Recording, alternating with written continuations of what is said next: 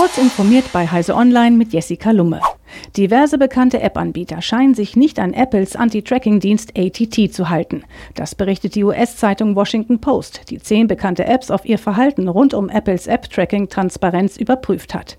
Bei einer in Zusammenarbeit mit dem Datenschutzunternehmen Lockdown Privacy durchgeführten Erhebung zeigte sich, dass etwa das beliebte Spiel Subway Surfers auch nach dem Abwählen des Trackings fast 30 verschiedene Datenpunkte an eine Werbefirma schickt. Tesla hat seine erweiterte Fahrassistenzfunktion FSD Full Self Driving in den USA freigegeben, aber deutlich zurückhaltender als angekündigt. Wie CNBC berichtet, gibt es nach einem Software-Update nun einen virtuellen Schalter, mit dem man sein Interesse am Beta-Test bekunden kann. Auf Basis der Fahrdaten genehmigt Tesla das FSD oder nicht. Tesla-Chef Elon Musk hingegen hatte lange versprochen, dass das FSD einfach freischaltbar gemacht werden soll. Zudem steht Tesla wegen der irreführenden Bezeichnungen in der Kritik.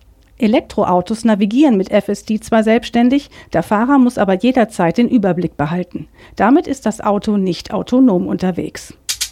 Twitter testet für sein Audioformat Spaces das Hinzufügen verschiedener Themen. Hat ein Gastgeber einen Raum für Live-Audio-Unterhaltungen erstellt, kann er zusätzlich zum Raumnamen bis zu drei Themenfelder auswählen, etwa Technologie, Entertainment oder Gaming. Das berichtet The Verge. Mit der neuen Funktion will Twitter Interessengruppen miteinander verbinden und wird damit der Konkurrenz Clubhouse immer ähnlicher.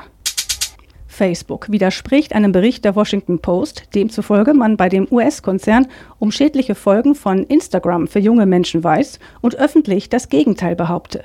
Wenn die US-Zeitung schreibe, dass jedes dritte jugendliche Mädchen auf Instagram wegen der App eine negativere Wahrnehmung des eigenen Körpers habe, so erwähne sie nicht, dass es der Mehrheit anders gehe. Außerdem handele es sich nur um ein Drittel der Mädchen, die überhaupt ein negatives Bild ihres Körpers haben. Das schreibt die Forschungschefin von Facebook in ihrem Blog. Der Blog-Eintrag kommt nur wenige Tage vor einer Anhörung im US-Senat, in der es um die Pläne für ein Instagram für Kinder gehen soll. Diese und weitere aktuelle Nachrichten finden Sie ausführlich auf heise.de.